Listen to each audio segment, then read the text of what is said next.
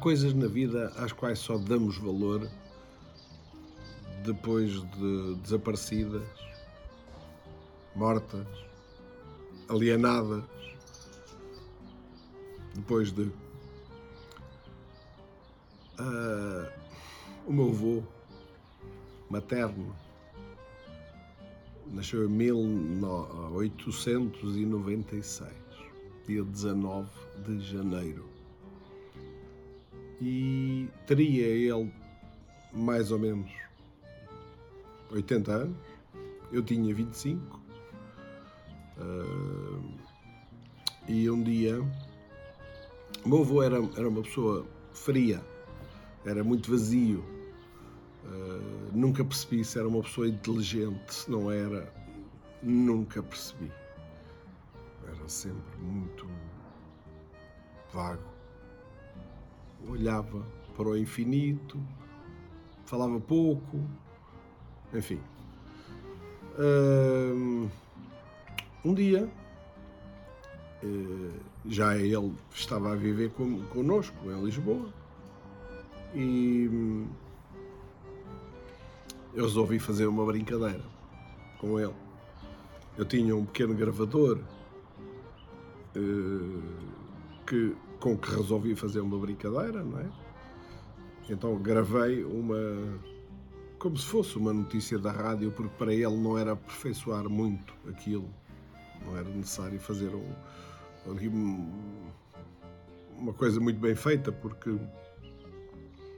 eu gravei apenas uma, uma mensagem em que era a Rádio Renascença que dizia que um amigo dele, eh, chamado Domingos Eusébio, estava a convidar os amigos todos que se encontravam espalhados pelo país, que gostaria de tê-los na sua terra, porque iam, ele ia fazer 80 anos, esse amigo do meu avô, eles eram mais ou menos da mesma idade, e ele gostaria de ter os amigos com ele, especialmente o senhor Domingos Lopes, eh, e que, para o efeito, já tinha uma pipa de 500 litros de vinho comprada.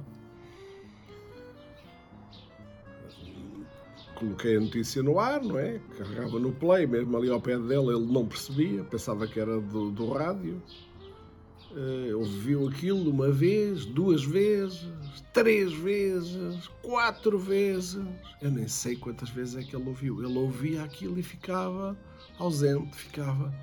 Ah, depois olhava para as pessoas, cada um, o meu pai estava num lado, a minha mãe no outro, como se não fosse nada com eles. A minha mãe até se levantou e ele não sabia o que é que havia de dizer. E olho ficou a olhar para mim. Eu disse: Ó oh, avô, isso é. Está a dar na rádio o seu amigo, o seu amigo Domingos, Eusébio, vai fazer uma festa dos 80 anos dele. Ele está a pedir para o, para o avô lá ir. Ah, bem, parecia. Depois, mas o avô não pode ir, não é? O avô, nós não podemos ir consigo, o avô não pode ir também. Não, não pode ir, eu vou já, eu vou, vou, vou, vou, vou já por aí. Não, não vai nada. Coitado do meu avô, como é que ele ia para a terra a 300 km de distância, ainda por cima, a gaguejar, nunca mais lá chegava. Coitado. Uh, então, eu decidi, já estava com pena dele, porque houve ali um, umas pequenas discussões, vou, não vou, vou, não vou, e já tenho que ir já embora. O homem estava desesperado. Agarrei no gravador, de, de, do que quer que seja, no gravador, e fui ao pé dele, mostrei-lhe e disse: Ó oh, vou, isto é uma brincadeira que eu fiz consigo.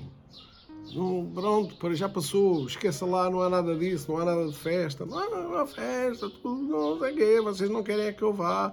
Não, vou, isto é uma brincadeira que eu fiz. Olha, quer ver? Agarrei, pus o, o gravador ao pé dele, diz, olha, olha, ouça para aqui, olhe para aqui e vai, e ouça. Carreguei no play e aquilo fez, começou a a debitar o que eu tinha dito, não é? E ele Quer ver, olha, agora vou mostrar outra vez a mesma notícia. Quer ver, olha, não está nada, quer ver agora? Carrego no play e aquilo continua a dar a mesma notícia. E ele fica ali baralhado e diz: oh, oh, olha, eu agora vou gravar o que nós estamos a falar. Eu já estava tão preocupado com ele que eu queria livrar-me daquilo, não é? Porque o Jaume Maquiavel dizia que um homem começa uma guerra quando quer e acaba quando pode. Era o que estava a acontecer comigo. Então, agarrei então aquilo, fiz rec, gravar. Ou vou, olha, isto é uma brincadeira. Não, não leva mal, isto era uma coisa que eu estava a brincar consigo para ver como é que você reagia. Pronto, já vi e acabou. Uh, você sabe que eu não sou mentiroso, não quero deixar nada aqui no ar. E ele disse, ah, és um mentiroso, é, tu és um mentiroso. E eu, stop. Olha, vou, quero, ver, quero ouvir o que o avô teve a dizer e eu, o que estivemos ambos a dizer, olha, quer ver? pus a gravação e a gravação explicava, ele está a ver, isto é, era eu a brincar consigo, e depois ouvia-se ela dizer tu és um mentiroso, e nessa altura ele vira-se para o gravador e diz é, pois és, és um mentiroso. Fiquei cheio de pena dele. Fiquei cheio de pena dele porque hum, o senhor é como se não estivesse lá, não é? Ele era uma pessoa que raramente bebia mais de 5 litros por dia. Portanto, uh, aquilo, uma pipa de 500 litros era algo como se fosse o, tesouro de Alibaba.